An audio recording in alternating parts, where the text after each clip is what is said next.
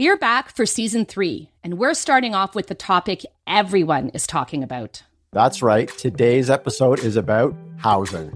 Today, we're hearing from you in the trenches of Canada's hot real estate market. What is really going on out there? Why are Canadians so riled up about housing? I'm Roma Luciw, personal finance editor at the Globe and Mail. And I'm Rob Carrick, personal finance columnist at the Globe. Rob, here we are again. Yes, 12 months into the pandemic, we have come full circle back to recording in lockdown. Uh, in fact, we've never recorded any other way, have we? We haven't. Now, doesn't the bread baking feel like a distant memory? Yeah, I never baked any bread myself. I've eaten a lot of bread over the pandemic, but I haven't baked any. the big change in our house is that I am now completely converted to online grocery shopping. I have no idea why I didn't do it earlier. It's a complete time saver. I do one order, I get it still for my parents, I pick it up for ourselves, and then I just pick up everything I need. Are you still completely opposed? Uh, you know what? My wife did an online curbside uh, grocery pickup, and the grocery chain gave us a nice loaf of sourdough bread as a free bonus. So I am completely turned around and now big thumbs up to curbside ordering. Okay. I guess the other news is that Stress Test is up for a Webby. Yes, we've been nominated in the category of Best Business Podcast and wish us luck on that one. Yeah, I'm super proud of our podcast. Despite the fact that we're recording from home and we've had all kinds of obstacles, uh, you know, we have fans and we love hearing from them. And uh, I'm pretty excited about season three. Yeah, I am too. You know what? We're, we're working double time to talk about things that we know our listeners are interested in and worried about, especially in the pandemic. To say this pandemic is a unique time is an understatement, but the principles of personal finance remain the same. Stress Test is all about helping you get through this pandemic financially intact. For example, weddings. So many people have had their wedding plans disrupted. That's one topic we'll be exploring this season. We're also looking at leaving the big city for cheaper real estate, negotiating a higher salary, and I bet dating in the pandemic is just terrible. So, how do you set up your finances if you're single, maybe for the long term? But let's get to today's topic Canada's red hot housing market and how hard it is to buy a place of your own. That's up next. Stress Test is brought to you by CPP Investments, manager of the Canada Pension Plan Fund. The fund is sustainable with over $500 billion in assets, thanks to CPP Investments. Learn more at cppinvestments.com.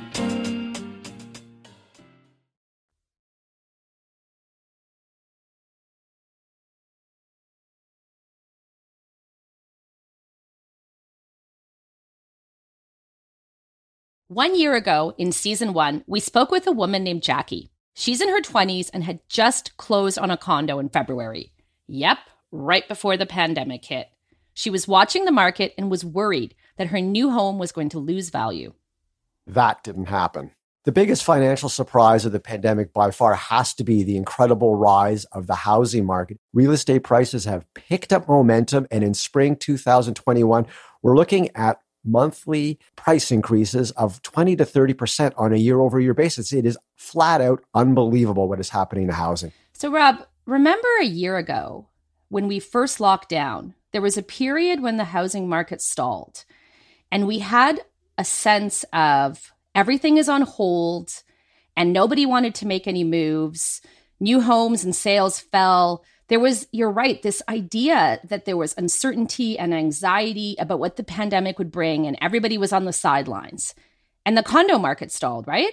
Yeah, you know, I when I look back at what happened to housing in March 2020, I think the market stalled for I think it was about 10 to 15 minutes, and then it picked up again. There was just it the it just never happened. People never stopped selling and never stopped looking for houses. Uh, I wrote a column I think in late February 2020, and I, and already the pandemic was out there and people knew, and we were already seeing the stock market go down. And I was talking to a real estate guy, and we were we were saying, is real estate the new gold? And one year later, I almost think it is. People have treated it like this storehouse of value that is impregnable, and you cannot go wrong buying housing. But of course, in the pandemic, there were other factors at work in housing. Why don't you uh, describe some of them? Well, we had a, a, perfect cocktail of record low interest rates, sky high demand for detached houses. We had people locked in their homes for, you know, unforeseen periods of time. And people were going a bit stir crazy. And so they really wanted the extra space. They wanted the yard. And what happened in the beginning was we saw this outflow of demand for houses in suburban areas, and it took off from there. So, with this on everyone's minds, we wanted to give you an opportunity to tell your stories. What has your experience been like? What has it been like trying to buy a home where you live? We did a call out on Rob's newsletter, Carrick on Money, and on social media, and we got so many responses. So we've devoted this episode to you. You can sound off and tell us what the home buying journey has been like. Today, we're hearing from three people, all in their 20s. We're starting our episode in beautiful British Columbia. So, my name is Jessica. I'm 20, almost 28 years old. Um, I live in Abbotsford, BC. So, that's uh, about an hour outside of Vancouver, uh-huh, an hour and a half if you're fighting traffic. Um, and I work in admissions in a post secondary institution. Um, I'm married. My husband is the same age as, as I am, and he's a teacher. When it comes to real estate, there's the money aspect. You know, learning the ins and outs of what it takes to purchase a property. And then there are the feelings. I can't overstate how how powerless you feel sitting back and watching these prices just skyrocket in front of you, knowing that there is absolutely nothing that you can do. They were living in Vancouver, but they moved back to Jessica's hometown of Abbotsford for family reasons and with the goal of buying a home. Now, we've heard all the stories about Vancouver's housing market, but things in Abbotsford are looking just as bleak for buyers. Jessica and her husband make around $115,000 a year combined. Jessica came out of university with no debt and her husband has only a few thousand dollars left to pay off. They also have car debt, which they should be finished paying off next year. It's safe to say they're not big spenders. The only other major expenditure that we've had recently was for our wedding, and we tried to be really, really careful to limit our spending there because we knew that we were having to get into a competitive housing market. Uh, and that's the understatement of the century now, given where we are versus where we were a few years ago. Jessica is meticulous about tracking expenses in spreadsheets. Uh, we, as soon as we paid for our wedding, any spare money that came in, it's been been earmarked for that. Earmarked for a down payment. And they've got savings down to a science. You know, I'm sitting here with my spreadsheets doing my calculations and even if I canceled my Netflix subscription, even if I never ordered a pizza, you know, even if I bargain shopped as much as humanly possible for everything and I wore all my clothes until they had holes in them, the difference would only be a couple hundred dollars a month. They've managed to save about $70,000 for a down payment. But with each passing month, even buying in Abbotsford gets less attainable. The vast majority of the places that I would have been looking at last year have increased in sale price by $100,000 or more from last year. When news stories say prices are skyrocketing, this is the reality on the ground. We've been so careful, we've been so diligent, we've saved, um, we were prepared, we knew what we were getting into, and then all of a sudden you kind of feel like the rug's been yanked out from under you because you're looking at paying possibly like $130,000 more than you were expecting for the same thing. and what about getting some help from mom and dad to try to get your foot in the door? Um, my dad actually approached me. Um, I wouldn't, I wouldn't say that he is uh, necessarily wealthy. Um, we're not a family with generational wealth. But still, Jessica told her dad how tough it's been trying to buy a home. They had a frank conversation. He went away from that conversation and then he called me back um, a week and a half later and said, I've thought about it and I have this money. Um, it's invested right now, but I'd be happy to give it to you as an advance kind of on your uh, inheritance, so to speak, um, to to help you. He had twenty five thousand dollars to give. The sad reality is twenty five thousand dollars is a lot of money in any other context, but in this one, it doesn't even really make that much of a dent. For this generation, so much has come down to timing and life goals. Remember when we said that Jessica and her partner moved back to Abbotsford for family? Jessica's been thinking a lot about where they're going to start their own family. In the last year or so, I've kind of really realized that I do want to be a mom. That's where a lot of pressure comes from when it comes to buying a house. Jessica had the big realization that yes, she really wants to have kids. So having that happen at the same time as I'm watching housing stability slip out of reach is really, really difficult because in my mind, that then delays parenthood for for myself and my husband. Um, and that's something that's really important to both of us. And i hear that from from my peers across the board too. You know we want children but we need that stability to be able to to have kids people don't want to have a baby in a studio apartment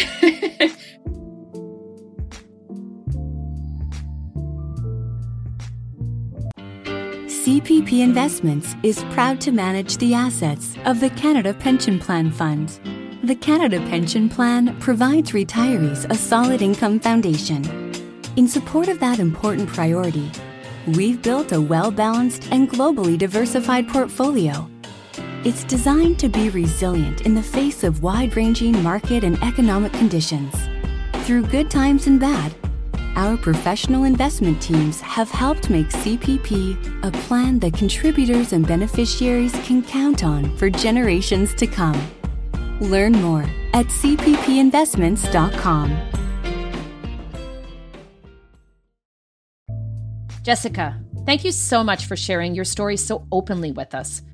Now we're going to head to another very hot market, Toronto.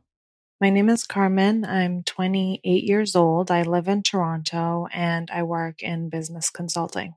Uh, we've been looking for a few months now and it's absolutely insane. It feels basically impossible for a first time homebuyer in our position to even be able to get on the ladder. At 28 years old, Carmen and her fiance make up to $300,000 combined. That puts them in almost the top 1% of household incomes in Canada. They've also saved eighty to ninety thousand dollars for a down payment. So, with all of that, how's the house hunting going for them? I think people who aren't in the market right now don't realize how absolutely brutal it is. And that's been, you know, one of the things that's been hard to reconcile is, you know, we had an idea of what we wanted, but we've had to be like, okay, we got to adjust our expectations downward and then we got to adjust them downward again and again and again. And at some point, it's like, well, we're scraping the bottom of the barrel now. I think when you hear this, you can't help but think, why is homeownership so important? Why keep pushing for it if it feels impossible? I rent right now and I've rented for, you know, some years now. It has been really difficult for two people to work from home for a whole year in a 700 square foot condo. And that has created some urgency uh, of, you know, we, we need to move out of this place for our own kind of sanity. when Carmen and her partner started looking for property, they thought about a semi detached house, but they were constantly being outbid. So they began to look further out from the city, into the suburbs, and they started looking at condo townhouses. But they still kept getting outbid. Our budget was around 800 to a million dollars. And everything that was actually listed in that price range was going over a million. Um, so we did have situations where we were bidding like a hundred thousand dollars over the asking price and still being outbid. And, and so we saw ourselves, you know, very quickly getting priced out of like neighborhood after neighborhood.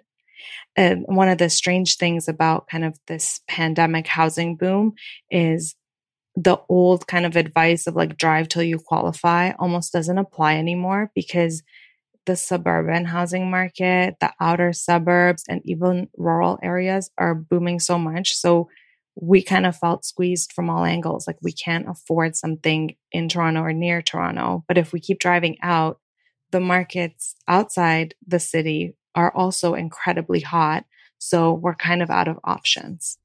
It's a terrible feeling to be out of options, especially when you've been doing the right thing all along. We've spent years kind of working up to um, being able to purchase our first house, um, we've been saving, we've been working hard, we've been financially responsible. You know, we have great credit scores, we have high incomes. Um, and when I say we, I'm referring to me and my fiance.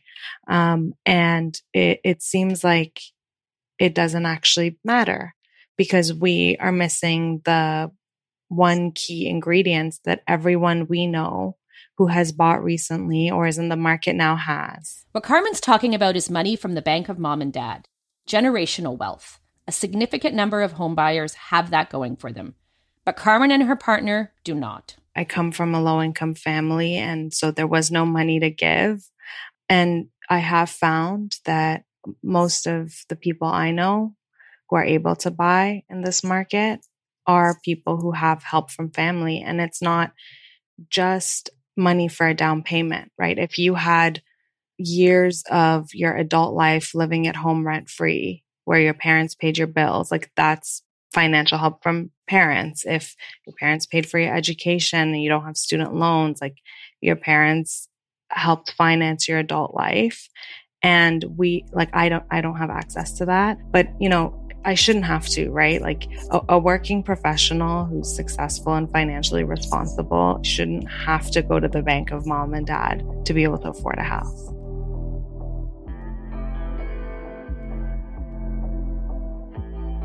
We talked about this in a previous season parents helping their adult kids with their everyday finances, something the pandemic has made increasingly common.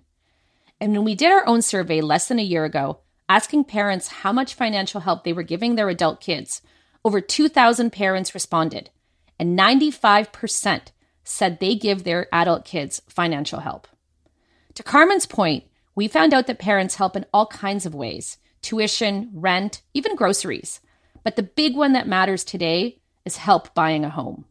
Almost one third of those who responded to our survey said they gave their kids a gift of cash for a home down payment. Now, parents helping kids buy houses not new, but the amount of help is absolutely growing.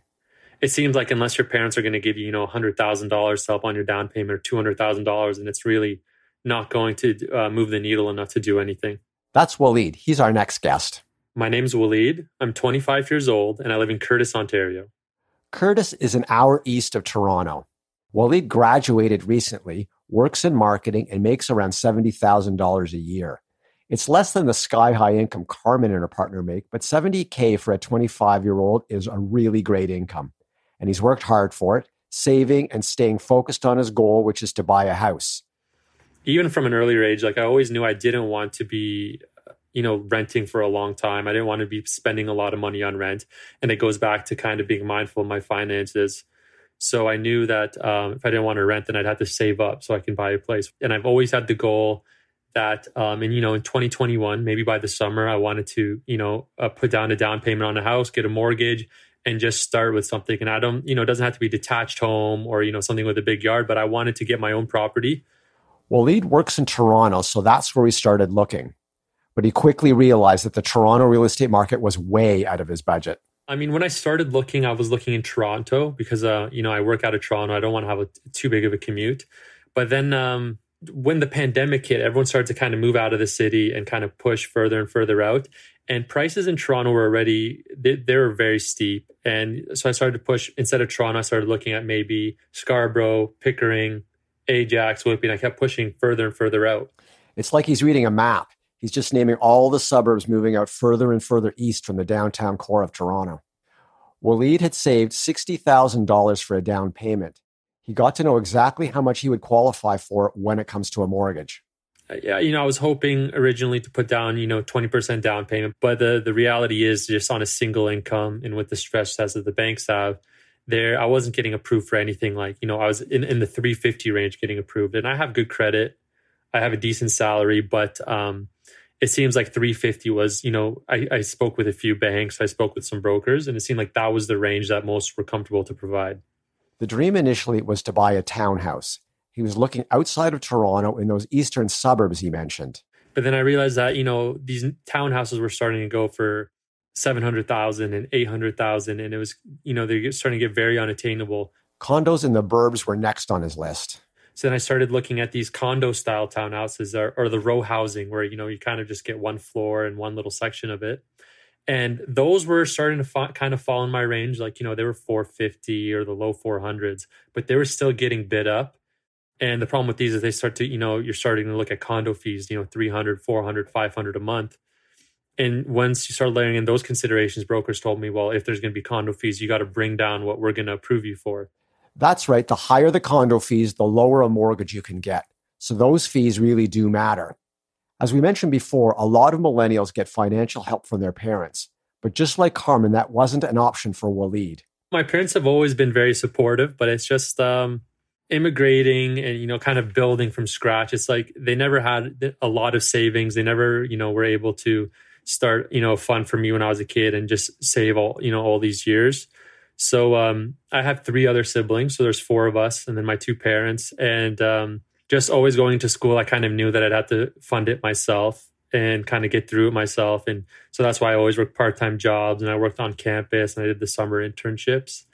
When it comes to buying real estate, like I think I can, you know, they've uh, we've spoke about it, and we can get a little bit of help, but it's not going to be enough to move the needle. So house prices in the city are out of reach. House prices outside the city are out of reach. What options are left? It's like, okay, well, these are the prices in Toronto, and it, these are the prices at one hour outside of Toronto, and these are the prices two hours outside of Toronto. Is there a point in even trying to stay? Like, is that really that convenient being two hours from where you want to be? So then it's like, okay, well, should I, you know, do I need to start expanding this search? Ottawa's looking the same as the GTA now, so you can't really go that way. Uh, Kingston's starting to look the same, and Belleville starting to kind of look the same. So it's like, do I need to go push myself to Calgary, or do I need to look south of the border? You know, look somewhere else, like looking in Texas, in El Paso or in Austin, Texas, where you know a three bedroom house with a pool is like three hundred thousand dollars, and it's like, how can I justify paying six hundred thousand for a condo here when you can get all that south of the border? It's clear millennials think the only path to home ownership is to make these massive sacrifices, to move out of the city away from friends and family. How does this all feel? Um, it's been a little bit demoralizing.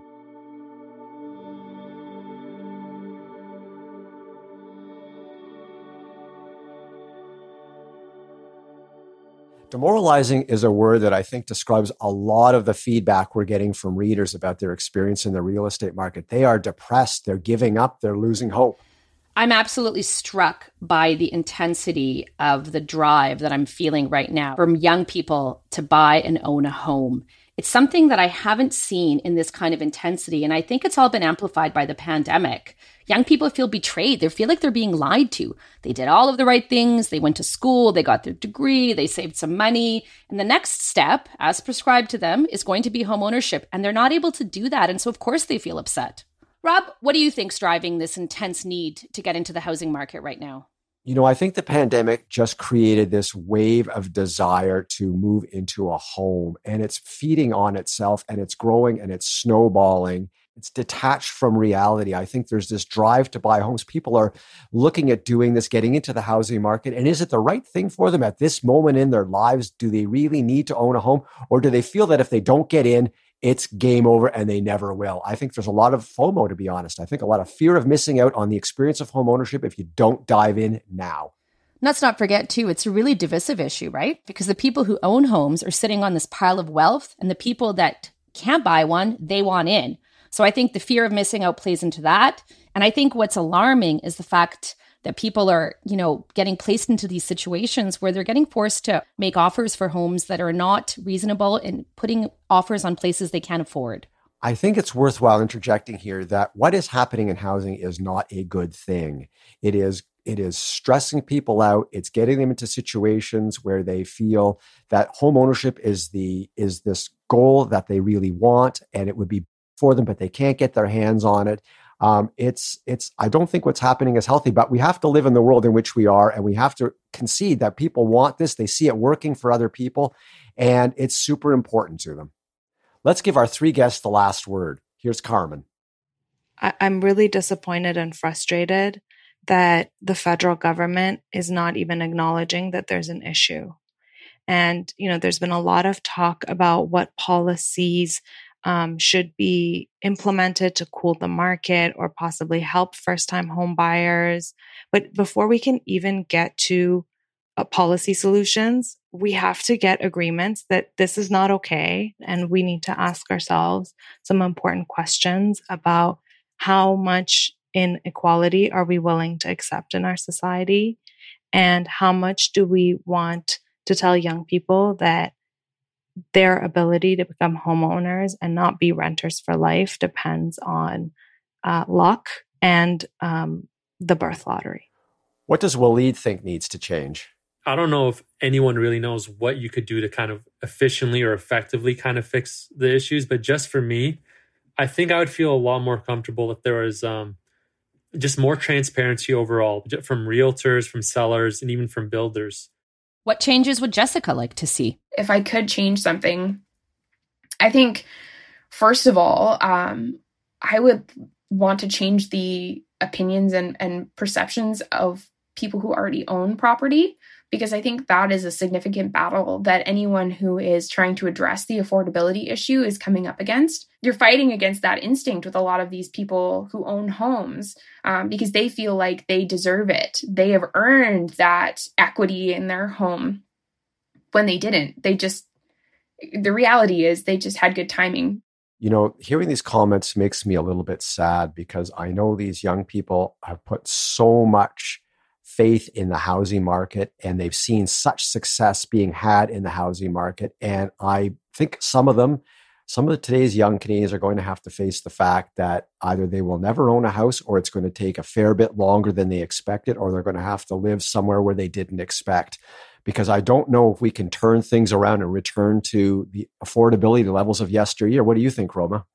Yeah, you know, I really do agree with you. I think they're up against this idea that widely accessible home ownership, at least in Canada's big cities, that might be behind us. And, you know, Toronto and Vancouver, they're joining these other international hyper expensive cities where most people never own. Uh, they remain renters. And what they don't realize is that this is when it's happening for them. So, unfortunately, uh, they're living through that change. We've covered a lot of territory in this episode. Roma, what are your takeaways? Here they are.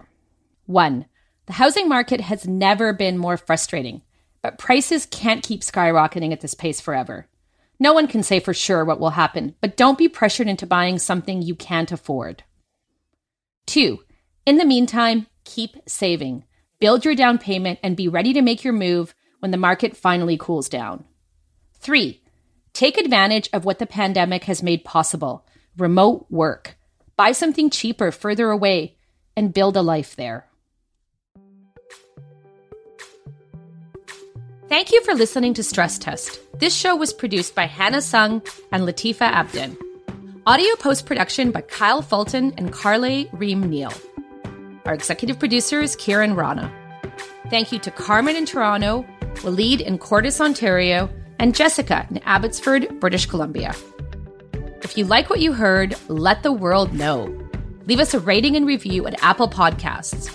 And if you know someone who wants to figure out how to stay on top of their finances, send them this show.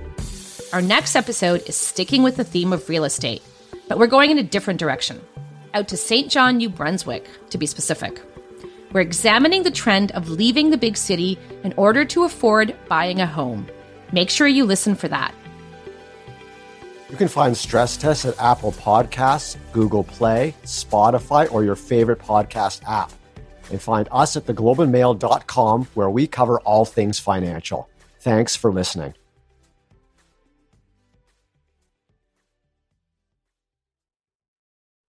Stress Test is brought to you by CPP Investments, manager of the Canada Pension Plan Fund. Canadians can be confident in the fund's sustainability. In the last 10 years, CPP Investments has earned more than $300 billion for the Canada Pension Plan. With over $500 billion invested around the world, CPP is set to provide a retirement income foundation for generations to come. Learn more at cppinvestments.com.